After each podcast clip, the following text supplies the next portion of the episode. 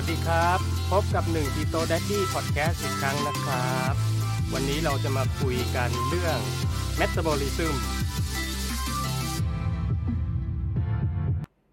ใครพร้อมแล้ว ยกมือขึ้น สวัสดีครับ สวัสดีครับ ผม1ทีโต d ดดดี้นะครับ มาพบกับท่านอีกครั้งหนึ่งกับวันนี้ NKD Live Talk นะ ก็ไม่ได้พบกันน่าจะสองอาทิตย์เลยเนาะก็ เลยวันนี้ว่างก็เลยอยากจะมาคุยบางเรื่องให้ฟัง ที่ผมคิดว่าจริงๆ มันก็เป็นเรื่องเบสิกนะ เป็นเรื่องค่อนข้างเบสิกอะคือพื้นฐานนะครับของเรื่องของการเผาผลาญนะผมเข้าใจว่าคนที่ตามผมอยู่อะก็คงจะศึกษามาเยอะแหละนะก็คงจะได้ยินเรื่องแคลอรี่นะเรื่องของ BMR TDEE อะไรพวกนี้นะครับ วันนี้ก็เลยถือโอกาสมามาพูดคุยให้ฟังอีกทีหนึ่ง โดยที่ผมมีสไลด์มาด้วยนะมีสไลด์วันนี้มีสไลด์ ก็อยากจะคุยให้ฟังว่าแต่ละแต่ละเรื่องเนี่ยหรือว่าคำศัพท์แต่ละอย่างเนี่ยมันหมายถึงอะไรนะครับ แล้วมันจะเอาไปเอาไปใช้งานยังไงกับชีวิตประจำวันของเรานะในการที่เราจะดูแลสุขภาพ เราอยากจะลดไขมัน เราอยากจะเพิ่มประสิทธิภาพของการเขาเรียกว่า performance ในการออกกำลังกายนะครับ เพื่อให้สุขภาพดีขึ้นอะไรประมาณนี้นะ แล้วก็คิดว่าน่าจะเป็นประโยชน์แหละ น่าจะเป็นประโยชน์ แล้วก็เราก็อยากจะเปิดเปิด เปิดเขาเรียกว่ามีการซักถามด้วย ถ้าเกิดใครติดตามอยู่นะครับ ไม่ว่าจะทาง Facebook หรือว่าทาง YouTube นะ วันนี้ก็จะมี ไลฟ์สดออกไปนะครับ แล้วก็หลังจากนี้ก็จะบันทึกเสียงแล้วก็เอาไปลงที่พอดแคสต์ด้วยนะครับ คนที่ฟังพอดแคสต์ก็สามารถไปตามฟังได้ ตอนหลังนะ วันนี้ก็ขอสวัสดีก่อนทุกท่านนะครับ ขอเช็คนิดนึงว่า ภาพเสียงผมมาหรือเปล่านะ โอเค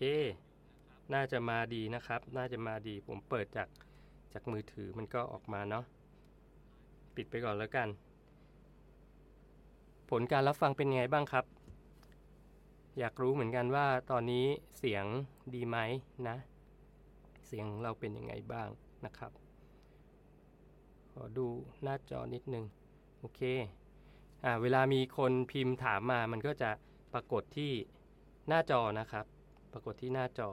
ผมก็สามารถที่จะอ่านได้นะ ก็ขอทักทายก่อนแล้วกันโหมีเข้ามา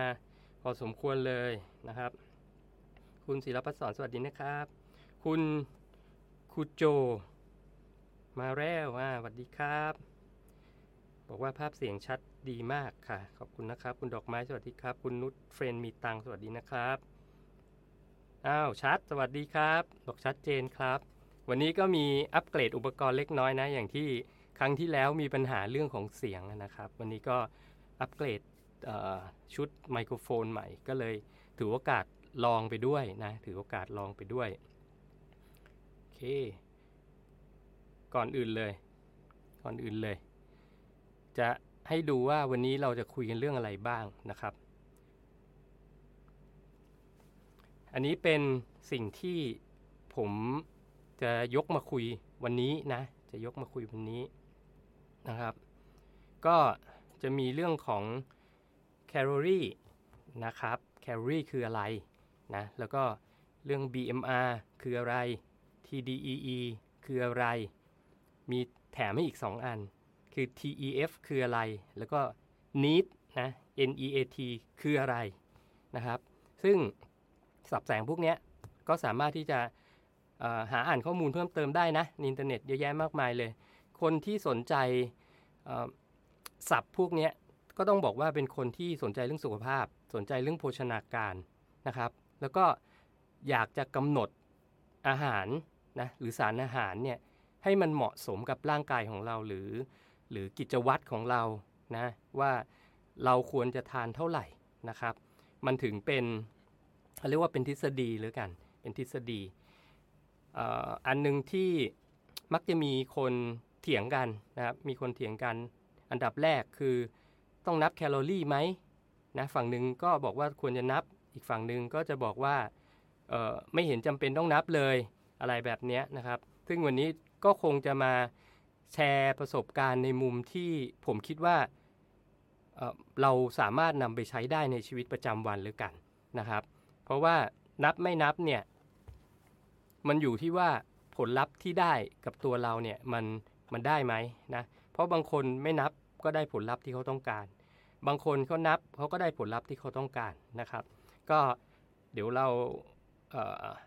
go through ตรงนี้ก่อนเลยกันนะแล้วเดี๋ยวถ้ามีคำถามอะไรสามารถที่จะถามมาได้นะครับ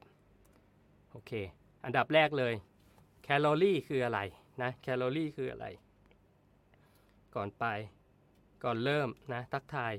ใครที่เข้ามาฟังแล้ว ช่วยกดไลค์กดแชร์ด้วยนะครับ พี่แจงสวัสดีนะครับ คุณสุกัญญาสวัสดีครับ พี่หนึ่งสบายดีนะคะ สบายดีครับ เพิ่งหายป่วยเนาะคุณจิ๊บสวัสดีครับ เพิ่งหายป่วย เพิ่งหายป่วย ก็ถ้าถ้าตามอยู่ก็จะเห็นว่าอาทิตย์ก่อนหน้านี้นะ ผมมีมีไม่สบายนิดนึงนะครับ แต่ตอนนี้หายแล้วหายดีนะครับ หายดีสุดยอดมาก โอเค เริ่มเลยแล้วกัน ไม่อยากให้เสียเวลาเยอะ จะได้มีคำถาม เอ้ย จะได้มีเวลาตอบคำถามช่วงท้ายรายการกันเยอะๆนิดหนึ่งนะ แคลอรี่นะครับแคลอรี่เอ่ออันนี้เอามาจากเขาเรียกว่าคำแปลความหมายตรงๆเลยนะ ถ้าคนที่ไม่เคยรู้เนี่ยก็จะได้รู้ซะวันนี้นะครับ ใครใครรู้แล้วก็อาจจะบอกว่าเออมัน easy นะแคลอรี่เนี่ยนะครับ จริงๆมันคือหน่วยหน่วยหน่วยวัดความร้อนชนิดหนึ่งนะเขาใช้คำว่าแคลอรี่ CAL นะครับ โดยที่1แคลอรี่เนี่ยคือ ปริมาณความร้อนที่ทำให้น้ำหนึ่งกรัม มีอุณหภูมิสูงขึ้น1ององศาเซลเซียส ที่ความดันปกติ งงไหมทำให้น้ำหนึ่งกรัมมีความร้อนสูงขึ้น 1 องศาเซลเซียส ที่ความดันปกติ นี่คือ 1 แคลอรี่นะครับ คราวนี้เวลาเราคุยกันว่าเฮ้ยเราต้องกินกี่แคลอรี่เนี่ยเขาจะใช้เป็นกิโลแคลอรี่คือ1 k แคลนะ 1 k แคลก็เท่ากับพันแคลอรี่นั่นแหละนะครับ ซึ่งแคลอรี่หนึ่งเนี่ยเขาเขาหน่วยเขาคือวัดจาก 1 กรัมนะวัดจาก 1 กรัมให้ให้น้ำเนี่ยมันอุณหภูมิสูงขึ้น 1 องศานะครับ แต่นี้ถ้าเกิดเป็นอาหารเนี่ยแคลอรี่เนี่ยเขาจะเรียกว่าแคลอรี่สำหรับอาหารคือฟู้ดแคลอรี่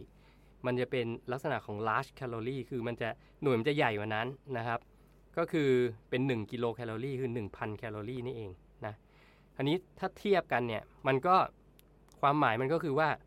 1 แคลอรี่คือ 1 กรัมใช่ไหมให้อ่าให้มันมีความร้อนขึ้น 1 องศา แต่ถ้าเป็น1 k แคลเนี่ย1กิโลแคลอรี่ก็คือน้ำ1กิโลน้ำ1กิโลมีความร้อนเพิ่มขึ้น 1 องศาเซลเซียส ในสภาวะความดันปกตินะครับ อันนั้นก็จะถือว่าคือ 1 กิโลแคลอรี่ ซึ่งถ้าเป็นหน่วยเนี่ยคือแคลอรี่มันคือคือหน่วยความร้อน ซึ่งหน่วยความร้อนพวกนี้มันจะมันสามารถจะแปลงเป็นพลังงานได้นะครับ เหมือนพลังงานที่เกิดจากหม้อเตาเขาเรียกว่าอะไรอะอาจจะเป็นลักษณะของอพลังไอ้น้ำก็ก็ก็จะมีพลังงานของมันออกมานะครับ พลังงานเครื่องจักรพลังงานแบตเตอรี่อะไรพวกนี้นะซึ่งจำนวนของพลังงานนะหน่วยเป็นจุลนะครับ JU เอ้ย JOULE จุลนะ1แคลเนี่ยถ้ากัน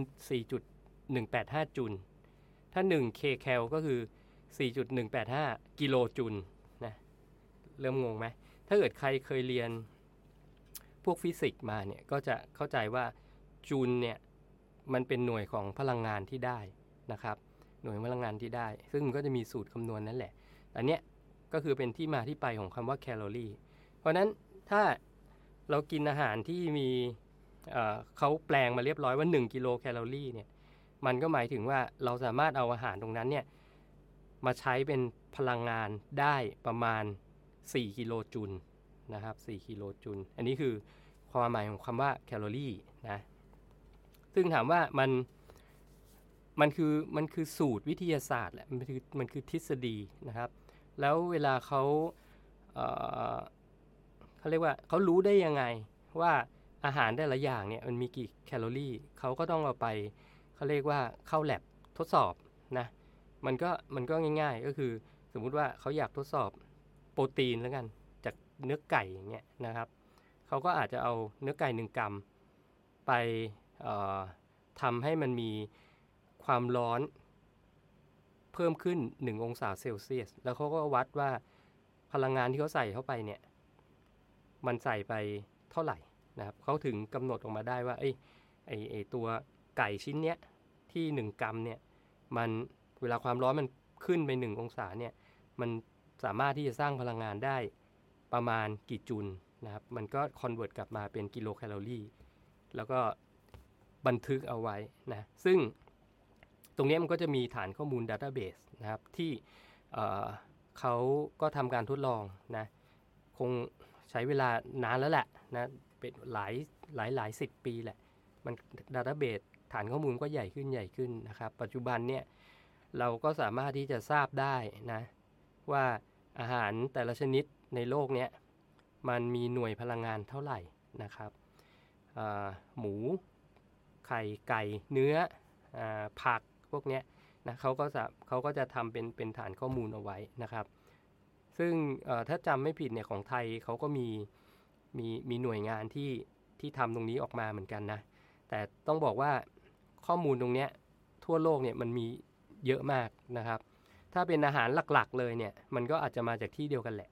นะแต่ถ้าอาหารลองๆลงไปอย่างเช่นโปรเซสฟู้ดต่างๆที่เขาที่เขาทำเป็นเป็นเลเบลเป็นแพ็กเกจพวกนี้จริงๆเขาก็อาจจะใช้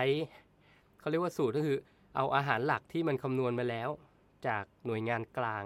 เอามาใส่แล้วมาบวกบวกกัน แล้วก็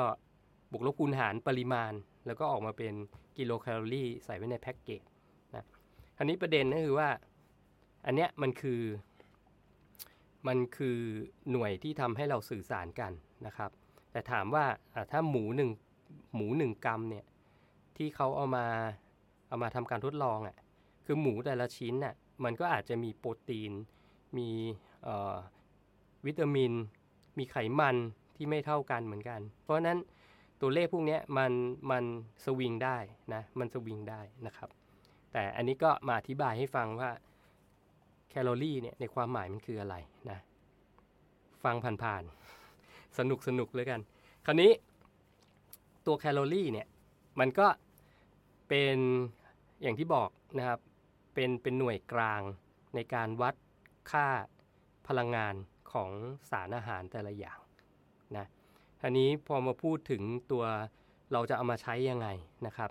มันก็จะมีสิ่งที่เขากำหนดมาอีกแล้วว่าอะแต่ละคนเนี่ยมีต้องมีค่า BMR หรือ basal metabolic rate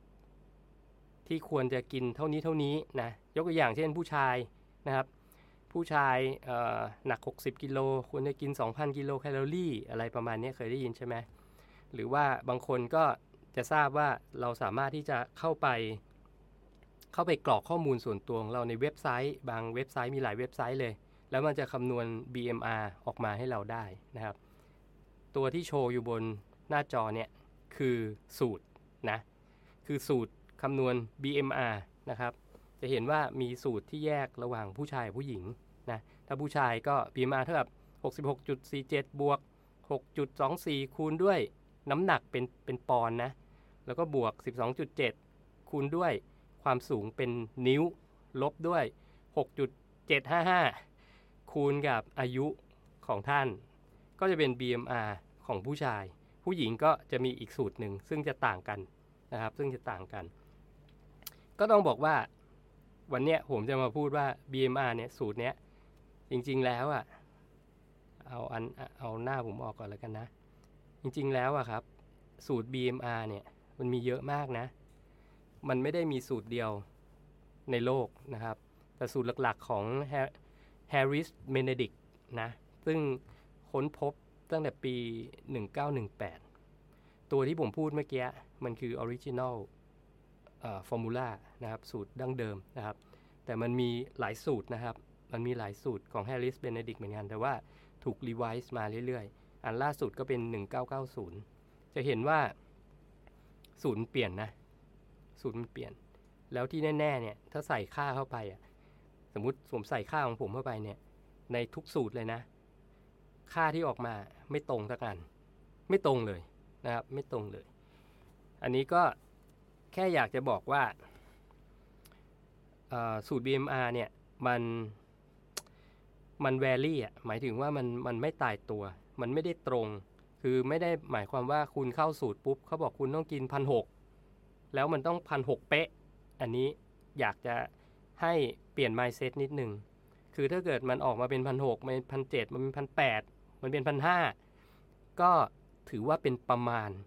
ของแต่ละท่านไปแล้วกัน นะครับ อย่าไปยึดติดเป็นสารณะนะ เพราะบางคนผมจากลูกเทนผมอะผมเคยมีว่าอ่ากำหนดอาหารว่าให้กินอะคุณต้องกินพันเจ็ดนะพันเจ็ดสามสิบอะมันต้องมีเศษนิดนึงอะตอนเย็นมาแล้ว ตอนนี้หนูแทร็กอาหารกินไปแล้วพันเจ็ดเหลืออีกสามสิบกินอะไรดีแบบเนี้ยนะครับ คือตรงนั้นเนี่ยผมคิดว่ามันมัน อย่าไปอย่าไปซีเรียสขนาดนั้นนะครับอย่าไปซีเรียสขนาดนั้น จริงๆเนี่ยที่คุณแทร็กได้พันเพอดีอะจริงๆคุณอาจจะกินไปแล้วพันเก็ได้นะเพราะว่าอย่างที่บอกแคลอรี่ที่วัดในอาหารกับแคลอรี่ของจริงที่คุณกินเข้าไปอะมันไม่มีทางเท่ากัน ค่าแปรผ่านของมันเนี่ยเผลอๆเนี่ยอาจจะไม่ใช่ห้าเปอร์เซ็นต์สิบเปอร์เซ็นต์สามสิบเปอร์เซ็นต์ก็มีนะครับในอาหารบางอย่างนะผมยกตัวอย่างเช่น ถ้าคุณไปกินหมูแล้วกันหมูเนี่ยง่าย คือหมูเนี่ยหมูร้อยกรัมหนึ่งขีดเนี่ยบางชิ้นมันก็เป็นส่วนอก บางชิ้นก็เป็นส่วนคอ บางชิ้นก็เป็นส่วนขา บางชิ้นก็เป็นส่วนท้อง ซึ่งมันจะมีไขมันแทรกไม่เท่ากันนะแล้วที่สำคัญถึงจะให้ไขมันแทรกเท่ากัน มันมาจากคนละฟาร์มมันเลี้ยงมาด้วยอาหารคนละชนิด มันก็ไม่ยังไงมันก็ไม่เป๊ะอยู่ดี มันก็ไม่เท่ากันอยู่ดีนะครับ เพราะฉะนั้นมันใช้เป็นเป็นตัวกำหนด ก็จริง แต่ไม่จาเป็นต้องเอาเป็นสารณะ ไม่จาเป็นต้องเป๊ะขนาดนั้นนะครับ เพียงแต่ว่าให้รู้ไว้นะครับ ให้รู้ไว้นะอันนี้คืออธิบายคำว่า BMR นะ BMR คุณสามารถที่จะทราบค่า BMR ของคุณได้จากจากสูตรพวกนี้แหละนะครับ เวลาล็อกอินเข้าไปในในเว็บไซต์ แต่ละเว็บไซต์เนี่ยเขาก็จะเขาไม่บอกคุณหรอก เผลอๆเขาไม่รู้ด้วยซ้ำว่าสูตรที่เขาใช้มาจากไหนนะ มันมีหลายสูตรนะครับ มันก็อาจจะเป็นสูตรมาตรฐานสูตรปกติ หรือสูตรอะไรแบบเนี้ยหลายอย่างจริงมันมีมีเยอะกว่านี้นะที่ที่ไม่ได้อิงของ Harris Benedict นะครับ ซึ่งบางสูตรเนี่ยมันจะอิงเรื่องของเปอร์เซ็นต์แฟตเรโชด้วยนะว่าว่าคุณมี body fat คุณมี lean mass เท่าไหร่นะสูตรแบบนั้นก็มีนะครับ แต่ที่สำคัญที่สำคัญคือคือใช้น้ำหนัก ใช้พวก lean body mass index พวกพวกเปอร์เซ็นต์แฟตนะแล้วที่อีกอันหนึ่งที่สำคัญคืออายุอายุเนี่ยเป็นตัวกำหนดเหมือนกันว่าว่า basal metabolic rate ของแต่ละท่านเนี่ยผู้หญิงผู้ชายเนี่ยมันจะขึ้นอยู่กับอายุด้วยนะนี่ก็เป็นคำจำกัดความนะครับ ซึ่งผมก็มักจะพูดตลอดว่ากูต้องรู้ไหมใช่ไหมแต่ก็เอาเหอะ มันไหนๆนะควรจะรู้ไว้บ้างนะครับ ประดับความรู้เพราะว่า ไม่อยากให้รู้แบบรู้ครึ่งๆกลางอะ่ะรู้นิดๆหน่อยๆอะไรแบบเนี้ยคือรู้ก็รู้ให้มันจริงไปเลยนะเราจะได้รู้ว่ามันไปใช้ทำอะไรได้บ้างนะครับโอเค ตรงนี้เคลียร์นะง่าย ๆ ไม่มีอะไรคันนี้มาดูอีกคำหนึ่ง TDEE TDE Total Daily Energy Expenditure นะ ก็คือ Total Daily Energy Expenditure ตรงตัว ว่าวันหนึ่งเนี่ย คุณเนี่ยใช้พลังงานเเท่าไหร่นะครับ ซึ่งอันเนี้ยเขาเทียบกับ BMR ที่คำนวณได้ตอนแรกนะ หมายถึงว่าถ้า BMR ต้องบอกก่อน BMR เนี่ยมันคือมันคือค่าที่พลังงานที่ร่างกายคุณต้องใช้ทั้งวัน โดยที่คุณนอนเฉยๆ เรียกว่านอนเป็นผักก็ได้นะเขาชอบใช้คำนี้กันนอนเป็นผักนะคือตื่นมาลืมตา อาจจะแบบล้างหน้าแปรงฟันสีฟันนอนต่ออะไรเงี้ยจนถึงเย็นนะพลังงานเนี่ยที่ใช้ทั้งวันเนี่ย BMR เนี่ยคือใช้กิจกรรมแค่นั้นเลยนะครับ เพราะนั้นถ้าเกิดคุณเป็นคนที่นั่งนั่งนอนนอนไม่ทำอะไรเลยเนี่ยนะ แล้วได้ BMR มาเท่าไหร่เนี่ย คุณก็อาจจะใช้เลขตรงนั้นเนี่ยเป็นค่าที่จะกำหนดว่าคุณควรจะต้องกินสารอาหารวันละเท่าไหร่นะครับ ซึ่ง BMR เนี่ยหมายถึงเพียงพอต่อการใช้ชีวิต ให้มันมีชีวิตอยู่อะ คือนั่งนั่งนอนนอนมันก็ใช้พลังงานนะ คนที่ใช้พลังงานอวัยวะแล้วกันที่ใช้พลังงานนั่นคือพวกตับม้ามหัวใจปอดสมอง พวกเนี้ยนะครับ คือถ้าพลังงานมันขาดเนี่ย ตับมัน ตับม้ามหัวใจปอดสมองลำไส้ไม่ทำงานเนี่ยคือก็คือคุณก็จะป่วยลงเรื่อยๆนะมันก็ไม่สามารถที่จะคงชีวิตอยู่ได้นะครับ เพราะนั้นควรอย่างน้อยเนี่ยเขาถึงบอกว่าควรกินเท่า BMR นะอันนี้ก็เป็นที่มาที่ไปว่าทำไมเขาบอกว่าควรจะกินเท่า BMR นะครับ เพื่อที่จะให้ชีวิตมันอยู่รอดนะโดยที่ไม่ได้ป่วยไปมากกว่านั้นนะครับ แต่จริง มันมันควรจะมีกิจกรรมหรือว่ามีอะไรที่มากกว่านั้นอยู่แล้ว เพื่อที่จะทำให้ร่างกายเราสมบูรณ์แข็งแรงนะครับ เพราะนั้น TDE เนี่ยมันก็จะเป็นตัวอีกอันหนึ่งที่มาช่วยบอกว่าเราควรจะกินมากกว่า BMR เนี่ยแค่ไหนยังไง เพื่อที่จะไม่ให้มันเยอะเกินไป หรือน้อยเกินไปนะครับนั้นค่า TDE เนี่ยมันก็ง่ายๆ ก็คือเอาแฟกเตอร์ของของกิจกรรมเนี่ยคูณตัว BMR เข้าไปนะครับ ค่นั้นเองนะซึ่ง TDE อันแรกเนี่ยเขาบอกว่าเป็นเป็น sedentary ก็คือเป็นคนที่ไม่ได้ออกกำลังกายนะครับทำงานแบบเบาๆ desk job ก็คือทำงานกับโต๊ะทำงานในออฟฟิศอะไรพวกนี้แล้วก็อาจจะใช้พลังงานในการแค่เดิน ไปชงกาแฟ เดินไปเครื่องปรินเตอร์เดินไปขึ้นรถ ขับรถกลับบ้านอะไรเงี้ย คือบางทีขับรถนี่ยังอาจจะอาจได้ออกกำลังกายนะ บางคนทำงานอยู่บ้านแล้วไม่ได้ขับรถไปไหนเลยอะไรเงี้ยนะครับทำงานที่โต๊ะเสร็จก็ก็แก๊กก็ไปนั่งดูหนังดู Netflix อะไรเงี้ย เสร็จแล้วถึงเวลาก็มีคนเอาอาหารมาให้ก็กิน เสร็จแล้วก็อาบน้ำแล้วก็นอนอันเนี้ยคือ sedentary คือไม่ไม่ค่อยมีกิจกรรมอะ เขาให้เอา 1.2 ไปคูณ BMR นะขนาดไม่ค่อยมีกิจกรรมนะ คูณไป 20%น่ะง่ายๆนะครับ BMR คุณได้มาเท่าไหร่บวกไป 20%ก็จะมา cover หรือว่ามาเพียงพอต่อการใช้งาน ในกิจกรรมที่ไม่ค่อยได้ทำนะครับยิ่งเยอะขึ้นมา 20%นะจาก BMR นะครับ มันก็จะเป็นเลเวลอย่างนี้ไปนะ อันที่ 2 คือ light active นะ อาจจะ ออกออกกำลังกายเบาๆ 1-3 ครั้งต่อสัปดาห์ อันนี้ light active เขาให้คูณ 1.375 ก็คือถ้ามองนี้ก็คือบวกไปประมาณ 37.5%จาก BMR ที่ที่คุณต้องกินนะครับ ก็ light exercise นะง่ายๆเลย ถ้าคุณออกกำลังกาย 1-3 ครั้งต่ออาทิตย์นะครับ แบบเบาๆเบาๆเลยนะก็เอาตัวนี้ไปคูณนะครับ ถ้า moderate ขึ้นมาหน่อย คืออาจจะออกกำลังกายเยอะกว่า เยอะกว่าตัวที่ 2 นิดนึง คือ 3-5 วันต่อสัปดาห์ ก็คูณ 1.55 นะครับ 1.55 moderate ด้วยนะ หมายถึงว่า intensity น้ำหนักที่ใช้พวกนี้มันอาจจะต้องสูงกว่า light active นิดนึงนะ ก็คืออาจจะต้องสูงขึ้นมาอีกนิดนึง อันนี้คูณ 1 คือ 55%น่ะคูณ 1.55 นะครับ แล้วก็ไล่ๆมา very active heavy exercise นะ6-7 วันต่อสัปดาห์ คนกลุ่มนี้ก็จะอาจจะเป็นคนที่แบบชอบเข้ายิมนะ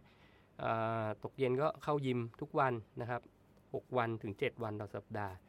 นะซึ่งคนที่ชอบเข้ายิมอะผมก็ ยังคิดว่าถ้าเขาชอบขนาดนั้นเนี่ยเวลาเขาเข้ายิมเขาคงจะออกกำลังกายที่ค่อนข้างหนักพอสมควรนะ คือรู้ว่าจะต้อง ต้องยกยังไงต้องทำยังไง มีมีรูทีนในการในการออกกำลังกายที่ค่อนข้างคือเอ็กซ์เพรสแล้วล่ะนะอันนี้มันก็อาจจะมีบางคนที่ไปทุกวัน แต่ว่าไปเล่นแบบยกย่องแยกๆนะคือไม่ได้ว่าใครนะ คือมันก็มีที่แบบเราไม่ได้มีแรงขนาดนั้นนะครับ ดูที่อายุด้วยนะ อย่างผม 50 เนี่ย ผมก็คงจะไม่ถือว่าผมเป็น very active ถึงผมจะไปเข้ายิมบ่อยนะ เออผมคงไม่ได้แบบ จะไปโอลิมปิกหรือไปอะไรขนาดนั้นนะครับ ซึ่งคนที่ตกตรงนี้มันก็จะคูณ 1.725 นะ ซึ่งเนี้ยเรา adjust ได้ ถึงเราจะไปบ่อยแต่เราเราอ่อ evaluate ตัวเองอะ่ะ คือเราประเมินตัวเองแล้วว่าเราก็ไม่ได้ออกแบบแบบนักพกกายหรือไม่ได้บอกออกแบบ โอ้โห โปรแกรมกีฬาที่จะไปแข่งกีฬาแห่งชาติอะไรเงี้ย จริง ๆ ก็ไม่ต้องคูณด้วย 1.725 ก็ได้นะ คูณด้วย 1.55 ก็พอนะครับ ซึ่งตรงเนี้ยมันมันขึ้นอยู่กับเราแหละ ว่าเราจะเราจะ classify ตัวเองว่ายังไงนะครับ กับอันสุดท้าย extremely active นี่คือนี่คือนักกีฬาเลยนะถ้านักกีฬาเนี่ยเขาจะคูณ 1.9 ก็เกือบ 2 เท่าอะ่ะ เกือบ 2 เท่าของ BMR สมมุติเขาเป็นคนตัวใหญ่แบบหนัก 70-80เงี้ยก็อาจจะต้องกิน 2,000สะ ประมาณ 3,000 กิโลแคลอรี่ บางทีก็อาจจะต้องกินถึง 5,000 6,000 กิโลแคลอรี่นะครับสำหรับนักกีฬาที่แบบที่ใช้พลังงานเยอะจริงๆนะเขากินประมาณนี้เลย ยกอย่างไงเดียไมเคิลเฟลหรือกัน นักกีฬาว่ายน้ำซ้อมว่ายน้ำวัน 12 ชั่วโมงเนี้ยอันเนี้ยคูณไปเลย คูณ 2 เท่าไปเลยของของ BMR เขาเนี่ยได้นะครับ แต่ถ้าอย่างผมเนี่ยผมก็ไม่กล้าคูณ 2 เท่านะ คือ คือถ้าเราถ้าเรามั่นใจว่าเราแบบโอ้โห extremely active มากเลย แต่เราคูณ 2 เท่าเรากิน 2 เท่าจริงๆเนี่ย ปรากฏว่ามันอาจจะอ้วนขึ้นก็ได้ เพราะว่า energy ที่กินเข้าไปมันเยอะเกินเนี่ยนะครับ เพราะนั้นเนี่ยก็จะเป็น TDE เนี่ยเป็นอันที่เอามาเป็นแฟกเตอร์หนึ่ง เป็นปัจจัยหนึ่งที่จะที่จะบอกว่าคุณควรจะกินเกินจาก BMR คุณเข้าไปแค่ไหนนะครับ ก็เอามาใช้ ประมาณการได้ ย้ำอีกที ทุกอย่างมันคือประมาณการหมดนะครับ ตั้งแต่แคลอรี่แหละ ตั้งแต่ BMR และ TDE ก็เช่นเดียวกัน คือถ้าเกิดคุณประมาณตัวเองได้ถูกต้องเนี่ย แล้วคุณกินได้ประมาณใกล้เคียงกับพลังงานที่คุณใช้เนี่ย คุณจะไม่มีปัญหาเรื่องเรื่องของเอ่อ energy surplus หรือว่าพลังงานเยอะเกินไป ซึ่งถ้ามันเยอะเกินไปมันก็จะเก็บเป็นไขมันนะเนาะนะครับ อันนี้ก็เป็นเป็นอีกตัวที่เอามาใช้ได้นะ TDEE อะอีกตัวที่อยากจะคุยให้ฟัง ซึ่งมันจะเกี่ยวกับเรื่องของจำนวนแคลอรี่ที่คุณต้องกิน แล้วก็ระบบเผาผลาญในร่างกายคุณนะครับเขาก็จะพูดกันค่อนข้างเยอะนะเรื่องของ thermal effect of food นะครับ thermic effect of food นะ TEF นะครับ TEF คืออะไร TEF ก็คือเอเขาก็จะบอกว่า จำนวนแคลอรี่ที่เรากินเนี่ยมันก็ขึ้นอยู่กับสารอาหารด้วยนะอย่างโปรตีนคาร์โบไฮเดรตแล้วก็ไขมันเนี่ยในปริมาณของของแคลอรี่ที่เท่า ๆกันเนี่ยนะครับ มันจะมีพลังงานที่ extra ขึ้นมาที่มันต้องใช้ในการเผาผลาญอาหารนั้นๆนะซึ่งถ้าดูตามตาม study ต่างๆ ก็จะค่อนข้าง ไปในทางเดียวกันหมดแหละ ก็คือโปรตีนเนี่ยจะให้ thermal effect of food เยอะที่สุดนะครับรองมาก็คือคาร์โบไฮเดรตส่วนอันสุดท้ายคือไขมันนะเพราะไขมันจริงมันดูดซึมเข้าไป มันก็เตรียมตัวรอตัวเองเป็นพลังงานได้เลยนะแต่อย่างโปรตีนคาร์โบไฮเดรตเนี่ยมันจะต้องผ่านการย่อยสลายหลายขั้นตอน แล้วมันก็จะเกิดปฏิกิริยาสันดาบเกิดเรื่องของความร้อนที่เกิดขึ้นต่างๆ มากมายนะครับ ซึ่ง เเขาจะบอกว่าตัวนี้มันก็จะเอฟเฟกด้วยเช่นเดียวกันนะครับกับกับกับร่างกายของแต่ละคนที่จะนำไปเผาผลาญนะทีนี้อยากให้ดูตารางทางขวานะครับ ตารางทางขวา เขาก็จะจากการศึกษานะครับเบรกดาวมาว่า ในอาหารแต่ละชนิดเนี่ยในแต่ละไดเอทเนี่ยเวลารับประทานเข้าไปเนี่ยมันมี thermal effect of food ยังไงนะครับ ก็จริงๆอันหนึ่งที่ที่อยู่ในตารางเนี้ย ที่ผมอยากจะยกขึ้นมาพูดให้ฟังก็คือว่า อาหารที่กินเนี่ย มันขึ้นอยู่กับว่า คุณเป็นคนที่ obese คืออ้วนอยู่แล้ว หรือคุณ average เป็นแบบกลางๆ กับคุณเป็นคนที่ lean อยู่แล้วนะครับ อาหารที่กินเข้าไปเนี่ยมี มี thermal effect of food ไม่ไม่เท่ากันนะฟังดูไม่แฟร์ถูกไหมอย่างโปรตีนเนี่ย อย่างอันบนสุดแล้วกันเพียวโปรตีนเรายกตัวอย่าง chicken breast ก็คืออกไก่นะครับ ถ้าเกิดคุณเป็นคนที่อ้วนอยู่แล้วเนี่ย thermal effect of food เนี่ยกินเข้าไปเนี่ยมันจะมีเขาเรียกว่ามีเอฟเฟกของอกไก่เนี่ยแค่ 18%ที่เพิ่มขึ้นมานะครับ แต่ถ้า average คือ 19% ถ้าคุณ lean อยู่แล้วเนี่ยแล้วคุณกินอกไก่เนี่ยมันจะมีเอฟเฟกที่มากขึ้นไปกว่ากว่านั้นอีกคือ 20%หมายถึงว่าคุณกินอกไก่เนี่ยเท่ากันเนี่ยคนที่ lean กว่าเนี่ยจะใช้พลังงานในการเผาผลาญได้เยอะกว่าอ้าวมันก็ไม่แฟร์ถูกป่ะมันกลายเป็นไม่แฟร์อีกนะ ก็เราอยากจะลดน้ำหนักแล้วทำไมมันจะต้องลำบากขนาดนี้นะ ซึ่งซึ่งจะบอกว่าทุกอันเหมือนกันหมดนะ ถ้าไล่ถ้าไล่ในตารางเนี้ย คือถ้าคุณยิ่งยิ่งไขมันในร่างกายน้อยเนี่ย คุณจะมี thermal effect of food มากขึ้นนะครับและอีกอันหนึ่งที่อยากจะบอกคือว่าอาหารแต่ละชนิดเนี่ยมันก็มันก็มี thermal effect of food ไม่เท่ากันนะก็อย่างที่ที่บอกตอนแรกแหละโปรตีนก็จะมีเยอะหน่อยนะครับถ้าเกิดคุณกินเป็นโปรตีนมากหน่อยไฮโปรตีนมากหน่อย มันก็จะช่วยเรื่องของเผาผลาญขึ้นไปได้อีกนิดนึงนะคาร์โบไฮเดรตก็ลองลงมา ส่วนส่วนตัวไขมันก็น้อยที่สุดนะครับ ซึ่งตัวเนี้ยมันก็เป็น F เขาเรียกว่าเป็น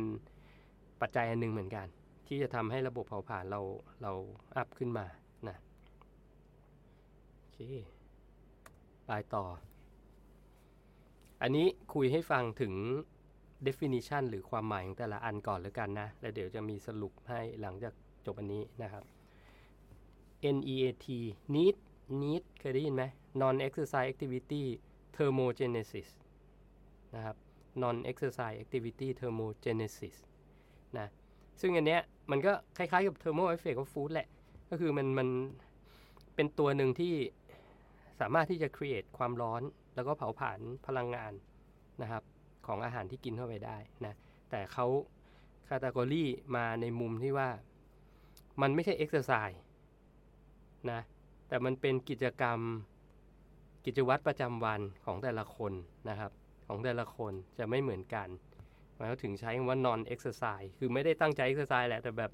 มันต้องใช้พลังงานน่ะนะครับ เป็น non exercise activity thermogenesis นะ หรือ NEAT นี่เอง ซึ่งตัวเนี้ย จริงๆไลฟ์วันเนี้ยอยากจะเน้นตัวนี้เลยนะครับ อยากจะคุยให้ฟังตัวนี้เลย เอ่อเอาคำว่า need ก่อน เขายกตัวอย่างอะไรบ้าง walking your dog พาหมาไปเดินนะเเดินคุยโทรศัพท์นะครับทำความสะอาดบ้านนะ dancing in the shower ใครที่อาบน้ำแล้วชอบเต้นพวกนี้ถือว่าเป็นนิดอันหนึ่งเหมือนกันนะแต่เขาไม่ถือว่าเป็นเอ็กซ์ไซส์นะ มันเป็นแบบ เป็นคน active อะนะประมาณนั้นนะครับ ซึ่งอันเนี้ยมันแต่ละคนมันก็จะมีกิจกิจกรรมไม่เหมือนกันนะ เขาบอกหนึ่งหนึ่งชั่วโมงของการออกกำลังกายในยิมนะไม่ว่าคุณจะคาร์ดิโอหรือ resistance training ก็ตาม มันถือว่าเป็นแค่ 4%ของพลังงานที่คุณใช้ทั้งวัน แต่นีดเนี่ย มันเท่ากับ 63%ของพลังงานที่คุณที่คุณใช้ไม่รวมไม่รวมนอนด้วยนะนะครับ เพราะฉะนั้นจะเห็นว่านีดเนี่ย มันก็คือกิจวัตรประจำวันที่ ที่คุณทำที่คุณเป็นนะถ้าดูทางดูทางด้านขวานะครับ ที่เป็นรูปคนสองคนเนี่ยเขาบอกเอาคนสองคนเนี่ยที่ร่างกายพอกันเลยนะครับ ส่วนสูงน้ำหนักเท่ากันเลย มีมีเขาเรียกว่ามี BMR ที่ใกล้เคียงกันนะครับ แล้วเขาให้ identical diet คือให้กินเหมือนกันด้วยนะครับ แล้วก็ workout plan ก็คือให้ออกกำลังกายเหมือนกันอีกนะ เป็นเวลา 90 วัน ปรากฏว่าคนหนึ่งอะสามารถลดลงได้ 25 ปอนด์อีกคนลดแค่ 7 ปอนด์นะครับ ถามว่าอันเนี้ยคือส่วนที่ต่างเนี่ย คือมาจากคำว่า need นี่แหละนะครับ มาจากคำว่า need นี่แหละ ต่างกันเยอะนะ ต่างกันเยอะมากเลยนะครับขอนิดนึง จะเห็นว่ามันต่างกันเยอะมากนะระหว่างคนสองคนนี้นะครับคราวนี้จากที่คุยให้ฟังมาทั้งหมดเมื่อกี้นะอยากให้ดูสไลด์อันนี้นะครับจากการวิจัยเหมือนกันนะครับเขาพยายามที่จะอยากรู้ว่าไม่ว่าจะเป็น BMR เป็น thermal effect of food นะครับ เป็นเอ็กซ์ไซส์ที่ทำปกติทุกวันอยู่แล้ว แล้วแต่คนนะ มากน้อยกับนีดเนี่ยสัดส่วนมันเป็นยังไงนะครับ เห็นว่า BMR เนี่ย อย่างที่บอก BMR เนี่ยมันคือ คือพื้นฐานเลยคุณนอนเฉยๆเนี่ยมันก็ต้องใช้พลังงานประมาณนี้ 60% 60 กว่าเปอร์เซ็นต์อยู่แล้วนะครับ thermal effect of food คืออย่าไปนึกว่ามันมันมีผลอะไรแบบเยอะมากนะ คือมันมีผลแหละ แต่ประมาณ 10%คือถ้าเกิดคุณกิน high protein อย่างนี้ว่ะถ้าเกิดคุณเป็นคนกิน high protein น่ะมันก็จะมี thermal effect of food เนี่ยอย่าง maximum เลย 10%แต่มันเป็นไปไม่ได้ที่คนแต่ละคนจะกินแบบโปรตีน pure ๆ ทั้งวันทั้งคืนนะ มันก็ต้องมีมีคาร์โบไฮเดรตมีไขมันอย่างแล้วแต่ว่าคุณกิน diet แบบไหนแหละ แต่มันต้องมีแทรกอยู่แล้วล่ะ เพราะนั้นมันมันไม่มีทางเกิน 10%อยู่แล้วนะครับ ของ thermal effect of food อันนี้ exercise ก็อย่างที่เราคุยเรื่อง TDE แหละ มันอยู่ที่ว่าคุณมีสเกจดูในการไปออกกำลังกายมากน้อยแค่ไหน แต่อย่างสไลด์ที่ที่บอกตอนแรกอะ่ะมันก็มันก็คือไม่ถึง 10%ของของพลังงานที่คุณต้องใช้แต่ละวัน แต่จะเห็นคำว่า need เนี่ย เยอะมากเลยนะครับ need เนี่ย เป็นเขาเรียกว่าเป็นปัจจัยอันหนึ่งอะที่ ที่ทำให้คุณสามารถเผาผลาญพลังงานที่คุณกินเข้าไปอะมากน้อยแค่ไหนอยู่ที่ตรงนี้เลยนะครับ อยู่ที่คำว่า need นี่เลยนะ non non exercise เนี่ยนะครับ อันนี้ อย่างอย่างสไลด์ตรงเนี้ย ถ้าเห็นนะ ผมเอาเมาส์มาอยู่ตรงเนี้ย จะเห็นเขาบอกเลยว่าถ้าเป็น exercise activity คือประมาณ5% thermal effect of food ประมาณ 10%นะ slash digestion นะนะ คือมันจะไปใช้ตรงตรงระบบ เผาผลาญตรงลำไส้ ส่วน need non exercise activity เนี่ย คือประมาณ 15%เยอะกว่า exercise ปกติอีกนะ 15%เลยนะนะครับ ส่วนที่เหลือก็เป็น BMR basal metabolic rate 70%นะครับ อันนี้คือประมาณสิ่งที่มันมันเป็นไปได้นะที่มากที่สุดนะครับ ก็ อันนี้ถ้าเห็นตรงนี้ปุ๊บเนี่ย สิ่งที่เราเพิ่มได้อะจริง ๆ มันก็คือตัวนีดนี่แหละนะครับ คือ BMR จะไปเพิ่มยังไงอะเพราะว่าร่างกายเรามันก็จะมันก็จะมีมีเซตพอยต์ของมันที่ค่อนข้างตรงตัวอยู่แล้วนะ คุณอยากเพิ่ม BMR โดยที่คุณอยากเพิ่มน้ำหนักเหรอ มันก็ไม่ใช่ถูกไหมมันขึ้นอยู่กับว่าอะถ้าคุณเป็นนักเพาะกาย นักเพาะกายที่ต้องทำน้ำหนัก ต้องการสร้างกล้ามให้เยอะขึ้น อยากมี BMR ที่มากขึ้นอย่างเงี้ยอันนี้เป็นอีกเรื่องนะ แต่ถ้าเกิดคุณอยากลดไขมันเนี่ยมันไม่ใช่แหละคนที่อยากลดไขมันมันต้องอยากมี BMR ที่น้อยลงถูกไหมอันนี้มันก็จะทำยังไงล่ะ ให้ให้เรามีกิจกรรมในการที่จะเผาผลาญสิ่งที่เรากินเข้าไปได้มากขึ้นนะครับเอ็กซ์ไซส์เนี่ยออกให้หนักยังไงมันก็ประมาณแค่ห้าเปอร์เซ็นต์ถูกปะอย่างที่เขียนไว้ตรงเนี้ยนะครับ หรือว่าจะกินแบบโปรตีน pure ๆเลย มันก็เพิ่มมาได้สิบเปอร์เซ็นต์นะแต่ NEAT เนี่ยเป็นอะไรที่ง่ายๆเลยนะครับ ในการที่เราจะเพิ่มมันขึ้นมา แล้วมันสามารถที่จะเพิ่มหลักของการเผาผลาญให้เราได้อีก 15%ฟรีๆนะโดยที่ไม่ต้องไปคำนึงถึงเรื่องออกกำลังกาย ไม่ต้องไปคำนึงถึงว่าต้องไปกินแต่โปรตีนอย่างเดียวอะไรพวกนี้นะครับ อันนี้วิธีการที่จะเพิ่มตัวนี้ขึ้นมาเนี่ย มันก็มีออยู่ 2ออย่างนะอันนี้เขาก็ยกตัวอย่างว่าเป็นอันอันแรกคือ diet break อันที่ 2 คืออทำเขาเรียกว่าจัดอันดับความสำคัญของของการทำ resistance training นะครับ ใกล้หมดแล้ว ที่เตรียมมานะแต่อันนึงที่อยากจะให้ดูนะ อันดับแรกเลย คุณอยากจะ boost metabolism ของคุณ คืออยากให้มีระบบเผาผลาญที่ดีขึ้นอันดับแรกคือทำอะไร คือ move more คือทำไงก็ได้ให้ให้คุณเคลื่อนไหวมากขึ้นนะ ผมชอบสไลด์นี้มากเลย สไลด์นี้เนี่ยนะลองดู ด้านซ้ายมือเนี่ยนะครับเขาเทำการทดสอบนะ วิจัยแล้วก็เก็บข้อมูลนะครับ ว่าแคลอรี่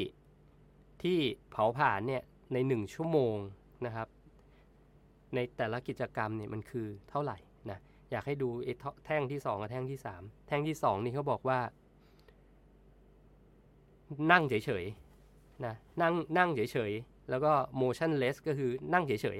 ๆนั่งเฉยๆเลยเนี่ยคุณจะเบิร์นประมาณ 80.4 กิโลแคลอรี่ใน 1 ชั่วโมง นั่งเฉยๆนะ นั่งเฉยๆ แต่ถ้าเกิดคุณนั่งแล้วคุณฟิจฟิจเจลิงฟิจเจลิงเนี่ยแปลว่าขยับตัวขยับตัว อย่างเช่น คุณนั่งแล้วคุณก็เขย่าขา คุณนั่งแล้วคุณก็หมุนตัว ขยับมือทำแบบขยับตัวไม่ได้นั่งนิ่งๆอะนะครับ จะเห็นว่าในหนึ่งชั่วโมงเนี่ยคุณจะเผาผลาญจาก 80 กิโลแคลอรี่เป็น 111 กิโลแคลอรี่คือมากขึ้น 40 กิโลแคลอรี่เลยนะ นั่งเฉยๆเนี่ย แค่นั่ง แล้วคุณก็ขยับขาขยับมือนะครับ พวกเนี้ยในหนึ่งชั่วโมงเนี่ย คุณเบิร์น 40 กิโลแคลอรี่เพิ่มขึ้นมานะ ลองมาดูตารางทางขวา อันนี้ยิ่งสนุกใหญ่ แทนที่คุณจะนั่งเฉยๆ อย่างเช่น นั่งทำงานเงี้ย เดี๋ยวนี้มันมีเขาเรียกว่า standing desk นะ ถ้าคุณยืนทำงานนะครับ คุณยืนทำงานเนี่ยในหนึ่งชั่วโมงเนี่ย คุณจะเผาผลาญ117.6 กิโลแคลอรี่ แล้วถ้าเกิดคุณยืนทำงานแล้วคุณ fidgeting ด้วยนะครับ fidgeting ก็คือขยับไปด้วยนะ อาจจะแบบออยู่ที่โต๊ะ standing desk หรือว่าคุยโทรศัพท์ แล้วคุณก็เดินเดินคุยอะเดินคุยไม่ได้นั่งเฉยเดินคุยนะครับ เดินไปเดินมาคุยไปเรื่อย ๆ หรือยืนทำงานแล้วก็ขยับตัวสควอตบ้างเล็กน้อยอะไรเงี้ยนะ ยกตัวอย่าง นะครับ คือไม่ได้แบบยืนเฉยๆ แบบนิ่งๆนะคุณจะมีพลังงานที่เพิ่มขึ้นอีก 30 กิโลแคลอรี่ ก็คือเป็น 147 กิโลแคลอรี่ตอนใน 1 ชั่วโมงนะครับ เพราะฉะนั้นสรุปง่ายๆนะ สรุปง่ายๆเลยเอ่อถ้าคุณเปลี่ยนพฤติกรรมนะครับแทนที่จะนั่งเฉยๆเป็นเป็นนั่งขยับ หรือไม่นั่งแล้วเป็นยืนทำงาน นะครับ แล้วก็ขยับนะในหนึ่งชั่วโมงเนี่ยคุณจะเผาผลาญพลังงานเพิ่มขึ้นประมาณ 134 แคลอรี่นะครับ แล้วถ้ามากกว่านั้นนะครับ คุณเดินมากขึ้นนะครับ เดินมากขึ้นในแต่ละวันเนี่ย คุณก็จะเผาผลาญเพิ่มขึ้นไปอีกนะทำแค่นี้เองนะครับ ถ้าเกิดคุณ active เนี่ย คุณเป็นคนที่ active แล้วไม่ได้อยู่เฉยๆเนี่ยทั้งวันเนี่ย คุณอาจจะเผาผลาญเพิ่มขึ้น 450 กิโลแคลอรี่ต่อวันนะ อันนี้เขาเทียบเป็นเป็นต่อปีให้ ถ้าคุณแค่ทำแค่นี้ปีหนึ่งเนี่ย น้ำหนักคุณจะลดไปประมาณ 47 ปอนด์ก็ถ้า convert เป็นกิโลก็น่าจะประมาณ 20 กิโลทำแค่นี้นะครับ เดินมากขึ้น active มากขึ้นนะ คุณก็สามารถที่จะ burn พลังงานเพิ่มขึ้น โดยที่น้ำหนักตัวคุณอาจจะลดลง 20 กิโล อันนี้จากงานวิจัยนะครับ ถ้าใครทำมากกว่านี้อย่างเช่น ไปออกกำลังกาย resistance training ด้วยนะครับ แล้วก็กินอาหารที่มันมี thermal effect of food นะ ซึ่งพวกนี้จะเป็นอาหารธรรมชาติแหละนะครับแล้วถ้าไปกินอาหารโปรเซสฟู้ดเนี่ยมันไม่ มันไม่ค่อยมีหรอก มันย่อยง่าย มันย่อยง่าย แล้วมันก็ ไม่ได้มีprocess ที่จะทำให้เกิดความร้อนในในช่องท้องอะไรมากขึ้นนะครับ คือมันย่อยสลายง่ายแล้วทำให้เราหิวบ่อย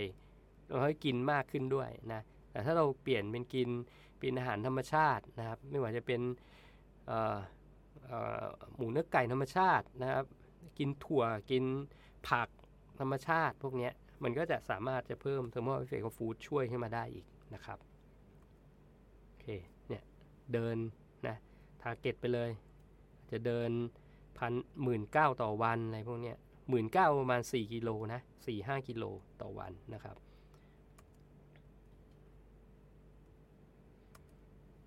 อ่าอันที่สองนะครับ ที่เขาแนะนำก็คือ ควรจะมี diet breakนะควรจะมี diet break อันนี้คำว่า diet ผมเคยพูดไปแล้วนะ มันมี 2 ความหมายอันหนึ่งก็คือ diet ที่แปลว่าหลักโภชนาการอย่าง keto diet paleo diet อ่า clean diet vegan diet พวกนี้คือหลักหลักโภชนาการกับ diet อีกอันหนึ่งเนี่ยในความหมายภาษาอังกฤษเนี่ยก็คือกินให้น้อยกว่าพลังงานที่คุณต้องการ หมายถึงก็คือกินเท่ากับ TDEE ของคุณนั่นแหละนะครับ ถ้าเกิดคุณ TDE ต้องกิน 2,500 แล้วคุณกินให้น้อยลงนะสัก 200 หรือ 300 กิโลแคลอรี่เนี่ยคือหลักการของการทำ diet ไม่ใช่อดอาหารนะครับ คือกินให้มันน้อยลงนิดนึงนะอันนี้เขาบอกว่าตัวที่จะมาช่วย boost metabolism ของคุณได้เนี่ยก็คือการทำ diet breakในนี้เนี่ยเขามีการวิจัยที่เอามาโชว์ให้ให้ดูนะดูด้านขวาแล้วกัน ด้านขวาเนี่ยเขาให้คนกลุ่มหนึ่งเนี่ย diet 16 อาทิตย์นะครับ กับอีกกลุ่มหนึ่งเนี่ย diet 2อาทิตย์ แล้วก็กลับมาไม่ diet ก็คือกินเท่า maintenance 2 อาทิตย์ แล้วก็ diet 2อาทิตย์ แล้วก็กินเท่า maintenance 2อาทิตย์นะ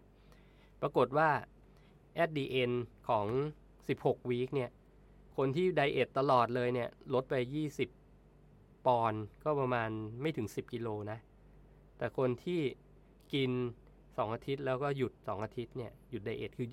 ไม่ให้หยุด diet คือกินให้ให้เท่า maintenance เนี่ย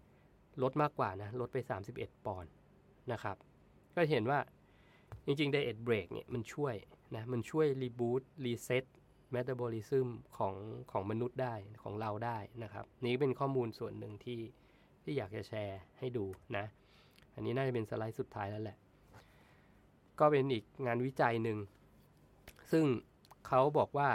เขาเอาคนมาสองกลุ่ม กลุ่มหนึ่งเนี่ยให้ทำ calorie deficitก็คือ calorie deficit ก็คือกินให้น้อยกว่ากว่าแคลอรี่ที่เขาต้องการนะครับสามสิบเปอร์เซ็นต์กินน้อยลงสามสิบเปอร์เซ็นต์นะใช้เวลา40วัน น้ำหนักหายไป5.5%อีกกลุ่มหนึ่งเนี่ย slow diet คือ deficit เหมือนกัน แต่ deficit แค่19%นะครับน้ำหนักลดลง 5.5%เหมือนกัน แต่ใช้เวลา 60 วันนะอันนี้คือ fast diet คือแบบกินน้อยลง 30%นะ่ะใช้เวลา 40 วันนะลดลง 5.5%คนนี้ slow diet กินเดฟเ c ตแค่ 19%นะครับลดลง 5.5%เหมือนกัน ใช้เวลา 60 วัน แต่ผลที่ได้ก็คือว่า จะเห็นว่าคนที่ทำ fast diet เนี่ย muscle loss ไป 1%ก็คือกล้ามเนื้อสูญหายไป 1% fat loss 21%นะครับ ส่วน slow diet นะ muscle gain 2% fat loss 31%ชัดเจนนะครับ ตรงนี้มันหมายถึงว่าถ้าคุณยิ่งไปตัดอาหารกินให้น้อยนะ มันจะเรียกว่าเป็น fast diet นี่แหละนะครับ คุณอาจจะลดน้ำหนักได้เร็วนะ 40 วันถึงแล้ว ถึงจุดที่เราต้องการ แต่สิ่งที่คุณสูญเสียก็คือว่าคุณสูญเสียกล้ามเนื้อ แล้ว fat loss ก็ไม่ได้เยอะนะครับกว่าอีกกลุ่มหนึ่ง ส่วนอีกกลุ่มหนึ่งเนี่ยค่อยๆลดนะ deficit แค่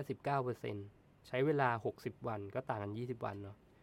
มีมัสเซลเกน2%นะไม่สูญเสียกล้ามเนื้อด้วยนะครับ แล้วแฟตลอสเนี่ย 31%เยอะกว่ากลุ่มแรกอีกนะครับ อันนี้ก็จะเป็น งานวิจัยนะครับ ที่มีหลาย ๆ คนเขาก็เอามาคุยให้ฟังนะวันนี้ผมก็เลยคิดว่าอยากจะเอามาแชร์นะครับ ส่วนน่าจะประมาณนี้นะ อันนี้นี่เดี๋ยวไว้คุยวันหลัง เอาคุยเลยแล้วกัน อันนี้มันก็อยู่ที่ว่าจริงๆ สไลด์เนี่ยมันมันเป็นการบอกว่า ถ้าคุณมี มีบอดี้แฟทอยู่ที่เท่าไหร่ แล้วคุณมีโก หรือว่ามีมีเป้าหมายในการที่จะลดไขมันเนี่ยไปอยู่ในอีกจุดหนึ่งที่คุณต้องการเนี่ยนะครับควรจะก็เรียกว่าควรจะ take time take time ใช้เวลานิดหนึ่งกับมันนะแล้วก็ส่วนใหญ่ในการที่จะลดเนี่ยเขาก็แนะแนะนำว่าเราควรจะ target แค่ประมาณ 1%หรือ 0.5%ของน้ำหนักที่ลงเนี่ย ต่อเดือนนะครับต่อเดือนนะเพราะนั้นแล้วอีกอันหนึ่งที่ที่เขาอยากจะสื่อก็คือว่าถ้าเกิดคุณมีบอดี้แฟทค่อนข้างเยอะเนี่ย คุณจะมีสิทธิ์ที่จะสูญเสียกล้ามเนื้อได้มากกว่าคนที่ลีนนะเพราะนั้นยิ่งยิ่ง body fat เยอะคุณอาจจะต้องยิ่งใช้เวลานิดหนึ่งกับมัน ในการที่จะค่อยๆลีนลงมานะครับ มันจะไม่เหมือนกั บคนที่ body fat ต่ำนะอย่าง body fat ต่ำก็จะถ้าเป็นพวกสายนักกีฬาเพาะกายพวกเนี้ยเขาจะรู้อยู่แล้วว่าถ้าเขาจะ diet เพื่อเพื่อจะขึ้นแข่งอะ่ะเนี่ยจาก 13-15%เนี่ยคือ off season เนี่ยจะประมาณเนี้ย13-15%นะแล้วจะขึ้นไปแข่งมันก็ต้องต่ำกว่า 10 อยู่แล้วแหละนะครับเขาก็จะโปรแกรมไว้เลยว่ากี่เดือนอันเนี้ย5เดือนน่ะประมาณนั้นเลยนะครับ5เดือนเลยนะ เกือบครึ่งปีครับในการที่เขาจะ ทาร์เก็ตให้ตัวเองเป็นแบบนี้นะเขาก็จะค่อยๆลดลงมานะครับ แต่บางที แต่ถ้าเป็นคนที่ที่โอเวอร์เวทอยู่แล้วนะมันอาจจะต้องอดทนในการที่ที่เราจะลดไขมันลงไปนะครับ แต่มันก็มันก็อาจจะใช้เวลามากขึ้นนะแต่ก็ต้องค่อยๆทำนะครับ อันนี้ก็เป็นพอยต์หนึ่งที่ที่อยากจะมาคุย วันนี้นะจริงๆก็ประมาณนี้นะครับ ประมาณนี้เลย อันนี้อยากจะเน้นเรื่องนี้แล้วกันนะเน้นเรื่องนี้นะเพราะผมคิดว่ามันเป็นมันเป็นสไลด์ที่สำคัญมากที่ผมอยากจะบอกทุกท่านนะว่านับแคลอรี่คำนวณ BMR คำนวณ TDE ได้เนี่ย มันก็เป็นค่าประมาณการอันหนึ่งที่คุณเอาไปใช้เซตอาหารตอนแรกของคุณนะครับ แต่มันก็ไม่ได้เป๊ะถูกไหมคือค่าที่ที่วัดออกมากับค่าที่กินน่ะมันยังไงมันก็ไม่เป๊ะทั้งคู่แหละ คราวนี้มันอยู่ที่ว่าพอคุณเริ่มที่จะจับหลักว่าคุณควรจะกินเท่าไหร่ คุณควรจะทดสอบในการกินอาหารชนิดนั้นเนี่ยหรือในปริมาณเท่านั้นเนี่ยหรือแคลอรี่เท่านั้นเนี่ยไปสัก 2 อาทิตย์ 3 อาทิตย์ 1 เดือน เพื่อจะดูว่าเฮ้ยมันเปลี่ยนแปลงไหมนะครับ ในมุมในแง่ของน้ำหนักตัว ในแง่ของ body composition นะดูในกระจกเอาก็ได้ว่าเฮ้ย body composition เราเราดีขึ้นไหม บางทีน้ำหนักมันไม่ลดนะ แต่ว่ารอบเอวเล็กลงอย่างเงี้ยนะครับ เริ่มที่จะดูว่าหน้าขาขามันเล็กลงนะมันก็ใช้ประกอบกันนะครับ เดี๋ยวไป annoy ว่าเฮ้ยทำไมน้ำหนักฉันไม่ลงเลย แต่แต่ไซส์กางเกงลดไป2นิ้วอย่างเงี้ย อันเนี้ยถ้าไซส์กางเกงมันลดเนี่ยมันลดอยู่แล้วนะแสดงว่าไขมันคุณลดนะครับ คุณก็รู้ว่าอะเพราะนั้นสิ่งที่ฉันกินมาเนี่ยมันมันประมาณนี้โอเคนะเรายังมีแรงที่จะออกกำลังกาย เราจะมีแรงที่ยังแอคทีฟอยู่นะครับ แล้วมันก็ยังลดนะกับอีกกลุ่มหนึ่งคือ กินกินแล้วมันเฮ้ยมันน้อยไปพอมันน้อยไปปุ๊บเนี่ยสิ่งที่เจอก็คือว่า คุณจะไม่มีแรงฟาทีกอะคือไม่มีแรง แม้แต่กระทั่งจะเดินไปทำงาน จะเดินไป อยากจะออกกำลังกายแต่ก็โอ้โหไม่อยากเลย เหนื่อยอยากนอนอย่างเงี้ยนะครับ แล้วสุดท้ายน้ำหนักมันก็ไม่ลง เพราะว่าร่างกายมันมันรู้ว่าเจ้าของร่างอะกินอาหารไม่พอนะอาจจะไม่ถึง BMR ด้วยซ้ำไป เพราะนั้นมันต้องสงวนนะมันกลัวตายนี่ มันก็ต้องสงวนพลังงานที่กินทั้งหมดอะ เป็นไขมันไว้ก่อนเลย แล้วก็ไปลด metabolism process อันอื่นหมดเลย คือมันรู้ว่ากินน้อยอยู่แล้วนะ ยิ่งกินน้อยยิ่งอ้วน อันนี้คือใช้คำนี้เลยนะครับอีก่กรุ๊ปหนึ่งคือคำนวณมาดีแล้วกะปริมาณอาหารมาเป๊ะแล้วนะ แต่มันดันเยอะไป คือมันอาจจะคำนวณ BMR ผิด หรือว่าคำนวณอาหารที่กินผิดนะครับ พอทำไปสักสองสามอาทิตย์ เออแทนที่มันจะมันจะ maintain มันก็ไม่ maintain มันดันอ้วนขึ้นอย่างเงี้ยเราก็ต้องปรับลดแล้วก็ปรับจูนไปนะใน process ตรงนี้มันจะเป็น process นะครับ ในการที่คุณจะรู้ว่า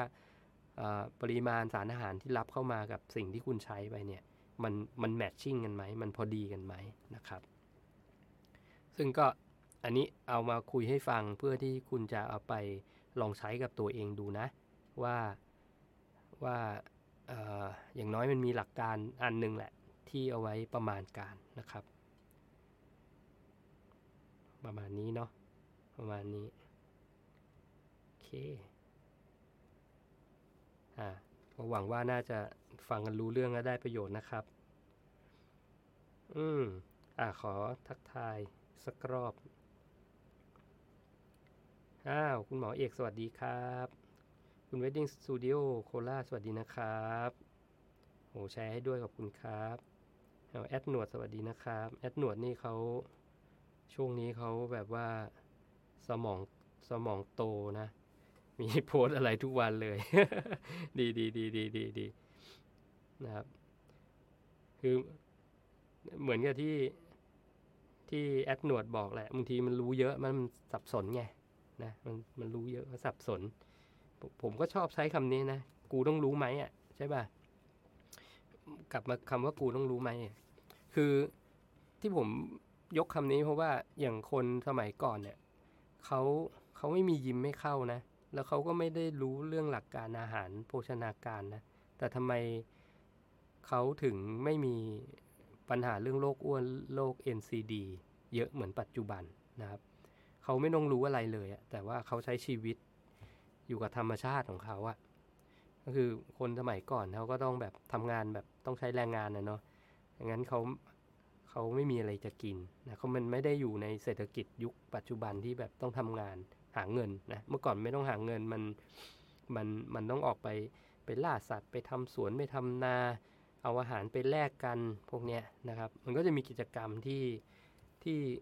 ค่อนข้างเยอะกว่าคนปัจจุบันนะแอคทีฟตลอดเวลานะครับ มันก็จะมีข้อแตกต่างกันตรงนั้นแหละแต่ว่าเออกูต้องรู้ไหมอะคือปัจปัจจุบันมันอาจจะต้องรู้เยอะกว่าเมื่อก่อนนะใช้ชีวิตยากขึ้นอะอย่างอย่างเรื่องที่ผมบอกว่าเราควรจะโดนแดดอะเรื่องพวกนี้จริงๆมันมันไม่ควรต้องสอนกันนะไม่ควรต้องพูดปักเปียกปักแฉะด้วย มันมันเป็นธรรมชาติที่คนต้องทำอยู่แล้ว กลายเป็นว่า ไม่ทำซะงั้นนะเนาะมันถึงต้องต้องรู้หน่อยอะนะ แต่บางทีรู้เยอะไปมันก็ คือบางคนเนี่ย พอพูด พอพูดเผยเผินๆน่ะ มันก็แบบ เออ พี่หนึ่งจะอะไรนักหนากับเรื่องแดด ซึ่งผมก็เคยพูดเรื่องนี้ไปแล้วนะ คือคนสมัยนี้มันสแกปติกอะ่ะ คือมันชอบ ต้องมีหลักฐาน ต้องมีหลักฐาน ต้องมีงานวิจัยถึงจะเชื่ออะไรแบบเนี้ย ก็เลยความรู้สึกผมอันหนึ่งก็คือบางทีผมก็ คือถ้าผมพูดไปแล้ว ถือว่าผมแชร์ไปแล้ว ผมจบงานผมแล้ว จะเชื่อไม่เชื่อเนี่ยมันไม่ใช่เรื่องของผมแหละนะเป็นเรื่องของของของท่านหรือคนที่ฟังนะครับ เขาไม่ต้องเชื่อก็ได้นะ แต่ก็ ผมก็ยังรู้สึกเป็นห่วงนะรู้สึกเป็นห่วงคนปัจจุบันอย่างวันก่อนผมไปพาพ่อไปไปเช็คอัพปกตินะพ่อผม 80 กว่าแล้วนะ 86 แล้วนะครับ ก็ยังแข็งแรงอยู่นะ แต่ก็ตามวัยนะก็ไปหาหมอที่โรงพยาบาล คือคนไข้เยอะมาก แล้วแต่ละคนนั่งเนี่ยคือแบบรู้เลย คือทุกคนอะ่ะผมว่าเบาหวานหมดอะ่ะคืออย่างน้อยต้องเบาหวานความดันโรคหัวใจอะไรเงี้ยคือดูจากร่างกายก็รู้แล้วว่าผมไม่แข็งแรง บางคนก็ไม่ได้อายุเยอะไปกว่าผมนะครับ เด็กกว่าผมก็มีนะ แบบ คือเป็นเบาหวานจนจนขาเน่ามาแล้วอะไรเงี้ย เห็นหลายคนเลยนะวันนั้น เราก็รู้สึก หูอยากจะเดินไปบอกนะ แต่เขาคงจะบอกอย่าอย่ามาอย่ามาเผือกกับเขาอะไรเงี้ยนะเราก็รู้สึกอยากจะอยากจะช่วยคนนะครับ ก็ถ้าเป็นแฟนเพจหนึ่ง Keto Daddy นะก็เอา message ตรงนี้ไปบอกต่อไปไปพูดต่อก็ได้นะครับ คุณวรพันธ์สวัสดีนะครับ คุณวจุงปิยะสวัสดีครับ คุณกัลยาณีสวัสดีนะครับหมอเอกบอกโอ้พระเจ้าความลับของร่างกายเรา มันก็ไม่ได้ความลับนะ ไม่ใช่ความลับ สิ่งที่มาพูดวันนี้มันมันก็เป็นงานวิจัยเป็นวิทยาศาสตร์เป็นเป็นคำคำที่บัญญัติขึ้นมาเนาะอย่างที่บอกว่าคนสมัยก่อนไม่ต้องมารู้หรอกว่า thermal effect of food คืออะไร need คืออะไรอะไรเงี้ยเนาะ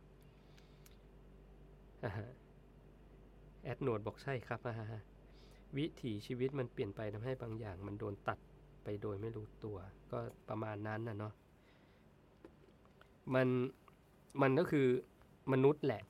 คนที่ทำเรื่องพวกนี้ก็คือคนนั่นแหละ มันก็เกิดจากหลาย ๆ อย่างนะ เกิดจากเศรษฐกิจ เกิดจากอุตสาหกรรม เกิดจากความโลภของคน อยากขายของ มันก็หลาย ๆ อย่างผสมกันนะ อย่างเอาจริงเรื่องแดด โดนแดดแล้วเป็นมะเร็งผิวหนังเนี่ย มันก็เป็นอีกอีกอีกอีกเขาเรียกว่าอะไร อีกเรื่องหนึ่งอะที่คล้ายๆคอเลสเตอรอลที่คอเลสเตอรอลเกิดขึ้นเพราะเขาอยากขายน้ำมันพืชคอเลสเตอรอลก็ยังอยู่เพราะเขายังขายยาได้อยู่จำนวนเยอะด้วยนะมันก็ยังเป็นเป็นสิ่งที่คนอย่างแบบ ฟังข้อมูลข้างหนึ่งแล้วมาฟังอีกข้างหนึ่งก็จะสับสนนี่ก็เป็นเป็นเรื่องที่ที่น่าสงสารของคนปัจจุบันนี้นะครับ เรื่องแดดก็เหมือนกันนะมันก็จะมีหลาย ๆ เรื่องข้างหลังอะ่ะที่ผมก็ไม่ได้เอามาพูดเยอะนะคือบางทีเขาก็อยากขายพวกผลิตภัณฑ์ ที่เกี่ยวกับกันแดดอะไรประมาณนี้นะเขาก็จะสอนสอนกันมาว่าไม่ควรโดนแดดนะครับ หมอเอกบอกได้จิ๊กซอร่างกายมาประกอบเพิ่มแล้ว อืมจริงๆ อยากบอกว่าหมอฟันก็มีนะ หมอฟันก็มี Big Fat Line อยู่นะครับ ซึ่งผมก็ไม่เอ็กเปิดเรื่องตรงนั้นนะ ไม่ไม่เคยพูดให้ใครฟังนะ ถามหมอเอกแล้วกัน Big Fat Line ของหมอฟันเขาก็มีนะครับ แล้วก็มี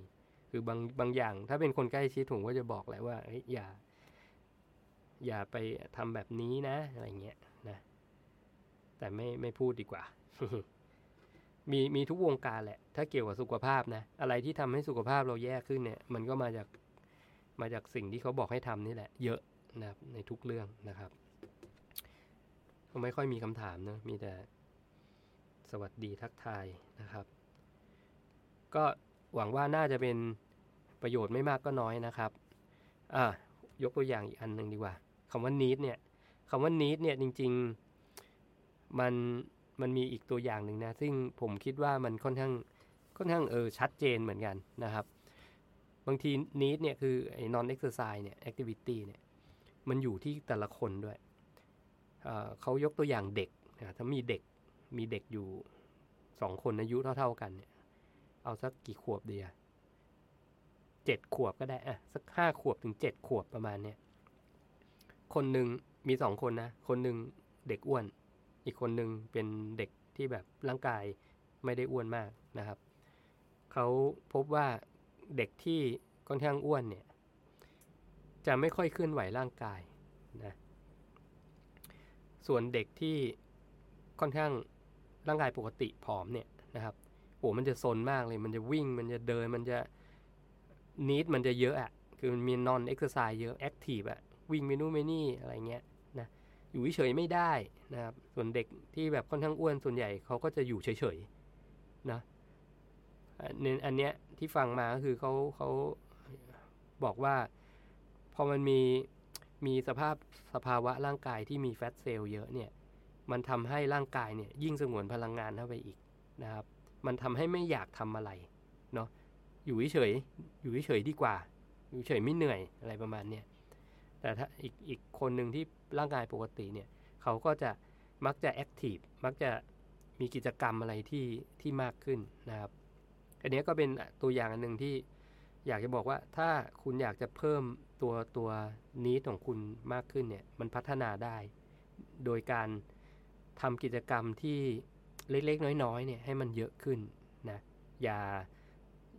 อย่าทำตัวให้นิ่งๆอย่าทำตัวให้นิ่งๆ หลายเรื่องที่ผมเอามาใช้กับส่วนตัวนะครับ อย่างเช่นผมเคยเล่าแล้ว จอดรถก็จอดให้มันไกลๆไปเลย แล้วก็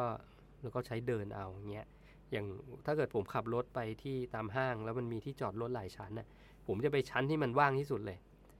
เพราะว่าชั้นที่ว่างเนี่ยเป็นชั้นที่มันจะไม่ให้แบบจอดแล้วเดินเข้าห้างเลยไง มันต้องเดินบันไดลงมาอีกชั้นหนึ่งแล้วค่อยเดินเข้าห้างอะไรเงี้ย มันจะเดินไกลอะ คนส่วนใหญ่มันจะไปไปจอดจอกัน ชั้นที่มันเดินเข้าห้างได้เลย ถ้ามันไม่มีที่จอดเข้าซองก็จอดขวางมันซะ อย่างนั้นนะครับ ผมเป็นคนหนึ่งที่ไม่จอดขวางนะรถผมไม่ชอบให้ใครมาเข็นนะครับ ต้องหาซองให้มัน เพราะนั้นก็จะไปไปไปหาเรียกว่าที่ที่ไกลๆแล้วก็เดินเอาอันนี้ก็จะเป็นเป็น mindset ที่ผมเซตให้กับตัวเองนานแล้วนะครับ ก็จอดไกลหน่อยแล้วก็เดินนะไม่ได้ได้นิดที่มากขึ้นด้วยนะ ได้ non exercise activity เพิ่มขึ้นอะไรแบบนี้นะครับ หรือไม่ก็อย่างโทรศัพท์เนี่ย ผมชอบโทรตอนที่ผมเดินรอบหมู่บ้านนะตอนคาร์ดิโอยิ่งอย่าเรียกคาร์ดิโอเลยคือปัจจุบันเนี่ยผมใช้เดินเอา เดินวันประมาณอย่างต่ำสี่กิโลนะครับอย่างต่ำสี่กิโลที่แบบตั้งใจเดินใส่รองเท้าเดินอะไรเงี้ยนะนี่ไม่รวมที่แบบไปเดินข้างนอกด้วยนะ ผมก็จะชอบคุยโทรศัพท์แล้วก็เดินไปด้วยอะไรแบบนี้หรือทำงานบนโทรศัพท์ แล้วก็เดินไปหรือว่าฟังพอดแคสต์แล้วก็เดินอะไรเงี้ยนะครับ มันก็จะได้ประโยชน์หลายอย่างนะไม่ชอบอยู่นิ่งๆอะไม่ชอบอยู่นิ่งๆนะครับ ก็ทำตัวให้แอคทีฟมาก ๆนะครับอ่าหมอเอกบอกมีเยอะครับพี่หนึ่งบิ๊กแฟตไลน์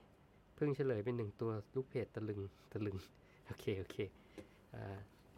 มีเยอะมีเยอะนะหมอฟันเนี่ยหมอฟันเนี่ยเยอะนะ จริงบอกนิดนึงก็ได้ ไม่บอกนี่มันหลักผมไม่ได้มีอะไรเยอะเอ่ออันหนึ่งที่ที่ผมจะบอกคนรอบข้างนะครับ คือถ้าเกิดต้องอุดฟันน่ะอย่าใช้วัสดุที่เป็นเมทัลอันดับแรก อย่าเอ่อเขาเรียกว่ารักษารากฟันโดยที่ เขาเรียกว่าต้องเขาเรียกว่าอะไรอะ ต้องหมอเอกต้องมาพูดอะ ฝังฝังรากฟันที่เป็น metal ลงไปเป็นไทเทเนียมเป็นอะไรเงี้ย อันเนี้ยไม่ได้เลยนะครับ เอาแค่นี้แล้วกันไอ้แค่เนี้ยก็คือหลักง่ายๆ คืออย่าเอาอะไรที่เป็น metal เข้ามาอยู่ในในช่องปาก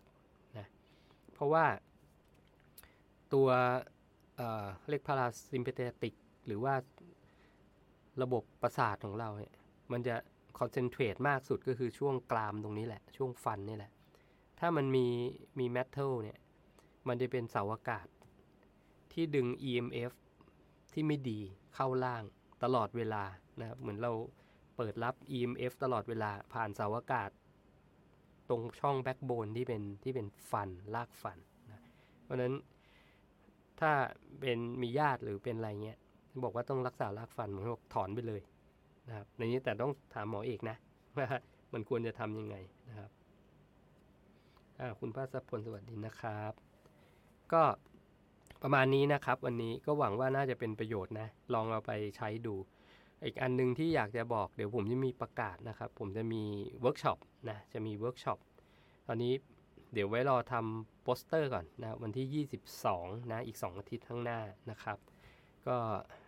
ก็จะคุยให้ฟังเรื่อง เป็นเวิร์กช็อปเรื่องของโภชนาการแหละ ซึ่งถ้าคุณผ่านเวิร์กช็อปเนี่ย คุณสามารถที่จะนำไปใช้กับตัวเองได้ ไปกำหนดอาหารให้ตัวเองได้ โดยที่ไม่ต้องถามใครนะครับ ซึ่งผมเมื่อก่อนผมก็เปิดบ่อยนะ ช่วงที่ที่เปิดเพจใหม่ๆ แรก ๆ เลยนะครับเพราะนั้นกลุ่มคนตรงนั้นเนี่ยก็จะเป็นกลุ่มคนที่กินคีโต ยุคแรกๆนะยุคแรกๆ ยุคที่แบบคีโตยังไม่มีคนรู้จักอะนะครับ ก็อันนี้ก็จะเปิดอีกทีหนึ่งคอนเทนต์ก็จะอัปเดตขึ้นนะครับ แล้วก็อยากช่วยให้คนที่เพิ่งเริ่ม